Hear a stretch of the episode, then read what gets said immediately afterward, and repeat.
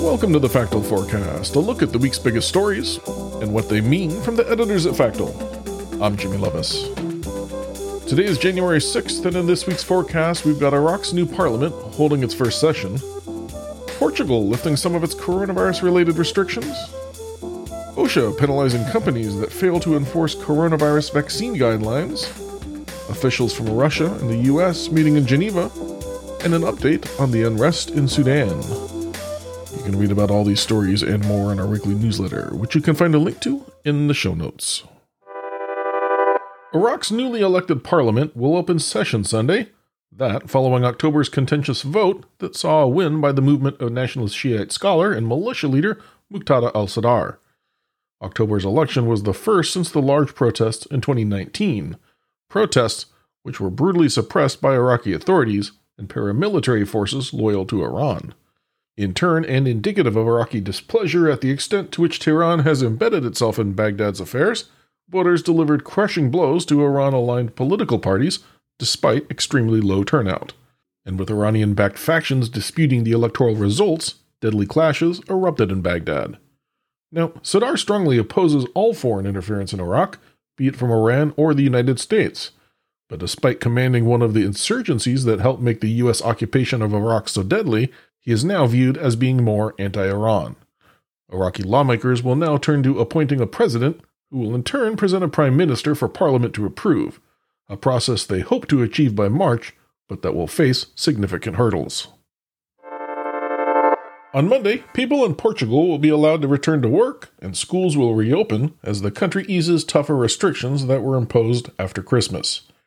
This holiday season's restrictions were a bid to prevent a repeat of what the country saw the previous year, when it chose not to impose restrictions, and in turn saw its health system overwhelmed in January, with a sharp increase in coronavirus cases, hospitalizations, and deaths. This time, Prime Minister Antonio Costa announced a partial lockdown starting on December twenty-sixth, closing schools, imposing tougher testing requirements, closing bars, and asking people to work remotely if possible until at least January ninth. Now, Portugal enjoys one of the world's highest vaccination rates at eighty-eight percent, but the booster campaign has been somewhat slower. The government also decided to close vaccination centers on Christmas Eve, Christmas Day, and New Year so that health professionals could get some rest. Still, hospitalizations and deaths are significantly lower than last year. Finally, the government, which is currently trying to get re-elected in this month's elections, signaled it will lift restrictions as planned, despite a continuing rise of cases and amid fears the country's economy wouldn't survive an extension. The U S Occupational Health and Safety Administration, also known as OSHA, will start penalizing companies that fail to enforce coronavirus vaccine guidelines beginning Monday. The vaccine mandate, which was issued in November, dictates that companies with one hundred or more employees must require vaccines, either that or enforce weekly testing, face masks, and social distancing for workers who are not fully vaccinated. The guidelines include exceptions for medical conditions, religion, or disability, and offer alternatives to those working outdoors or from home. Employees will also be required to provide paid time off for vaccination appointments and potential side effects. Now, after a grace period of two months to allow big employers to prepare, the administration will start investigating companies that fail to fulfill the measures. Workplaces could face fines up to one hundred thirty-six thousand dollars, depending on the scale of the violations. Companies in some states will also have to bear the costs of weekly testing for unvaccinated employees. The vaccine mandate is expected to cover about eighty-four million workers in the country. Officials from Russia and the United States are set to meet in Geneva on Monday for talks aimed at easing tensions.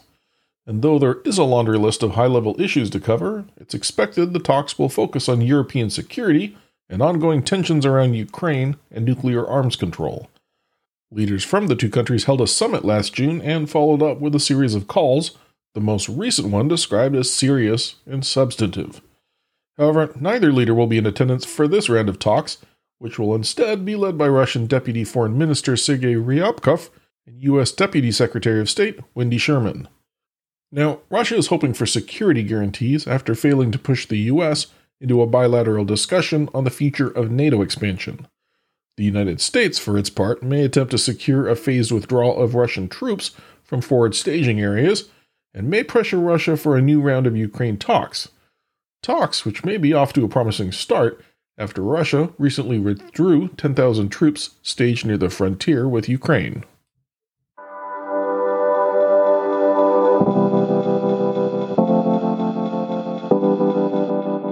Our last item for this forecast is on the ongoing unrest in Sudan. For more on that, I recently spoke with Fractal editor Ahmed Namatala. Hi, Ahmed. Hi, Jimmy. Well, Ahmed, the last time we spoke about Sudan was back in uh, you know late October after the military coup. Can you bring us up to speed on what's been happening? You know, what's the latest? Well, I remember we ended that interview on a bleak note, and um, unfortunately, things have not gotten better. What's happened since then is that, oddly, the military reversed the coup and brought Prime Minister Abdullah Hamdok back to office.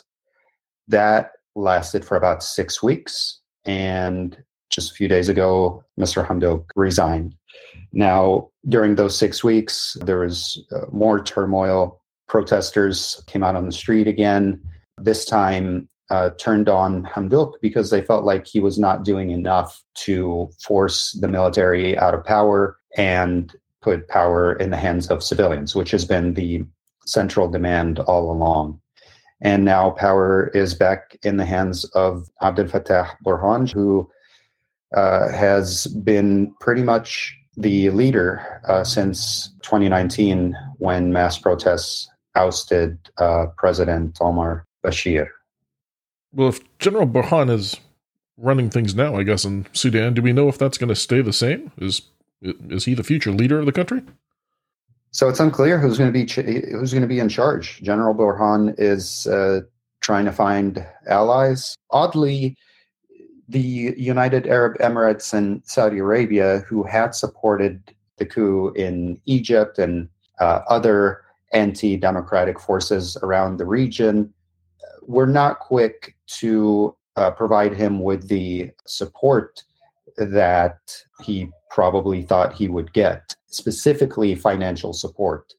Um, and there there is precedent for this. So, for example, when uh, his counterpart in Egypt, General Abdel Fattah al-Sisi, assumed power in twenty thirteen through a massive and bloody crackdown, they were quick to support him with billions of dollars that uh, have kept him in power since. This has not been the case in Sudan. And the fear now is that the general will resort to even more violence to maintain his hold on power. How are Sudan's neighbors reacting to Hamdok's resignation? And, you know, how has the rest of the international community responded to it? So reaction, I think I would describe as uh, has been just timid so far. There's been no forceful statement for Uh, the military to step aside, aside from the usual diplomatic uh, uh, statements from the U S and the West, you know, siding with democratic principles and that civilians should, you know, lead Sudan moving forward. Um, in the region, like I said, the U A E and Saudi Arabia have been uh, on the sidelines for the most part. Uh, even Egypt has not issued any sort of uh, statement one way or another. Uh, again, besides uh, the usual, you know, we're with the Sudanese people and whatever's best for them. So we just have a, to keep a close eye on General Burhan and whether uh, one side uh, or another decides to make concessions. Um, the military is very entrenched in its position and uh, in the power that it holds in every one of the country's institutions. Uh, on the other hand, you have protesters who are demanding nothing less than the complete removal of the military from every one of those institutions. So something has to give, and there's simply no dialogue right now. Uh, just protests on the streets and military crackdown in response. I guess my last question for you then is, what should folks be watching for next? So the Sudanese protest groups are uh, announcing new rounds of protests on a regular basis. They're not happening every day, but when they do announce protests, uh, usually, and that's when massive crowds will rally uh, around the capital Khartoum and its vicinity and Port Sudan in the east. So when those protests uh, do come out, they usually uh, confront security forces. And we've seen a clear trend uh, with security forces using more uh, violence, uh, uh, escalating the crackdown on protesters. Uh, that has led to the uh, deaths of at least uh, seven people in the latest round of protests. And that adds up to more than fifty uh, since the coup in October.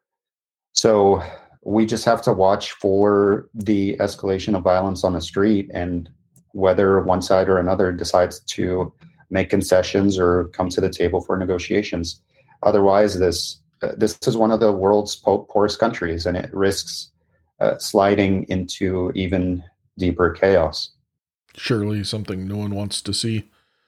Well, that's all we have time for today, but I appreciate your insight here, Ahmed, and I know you'll be keeping an eye out for important updates. Thank you for that. Thank you, Jimmy. Take care.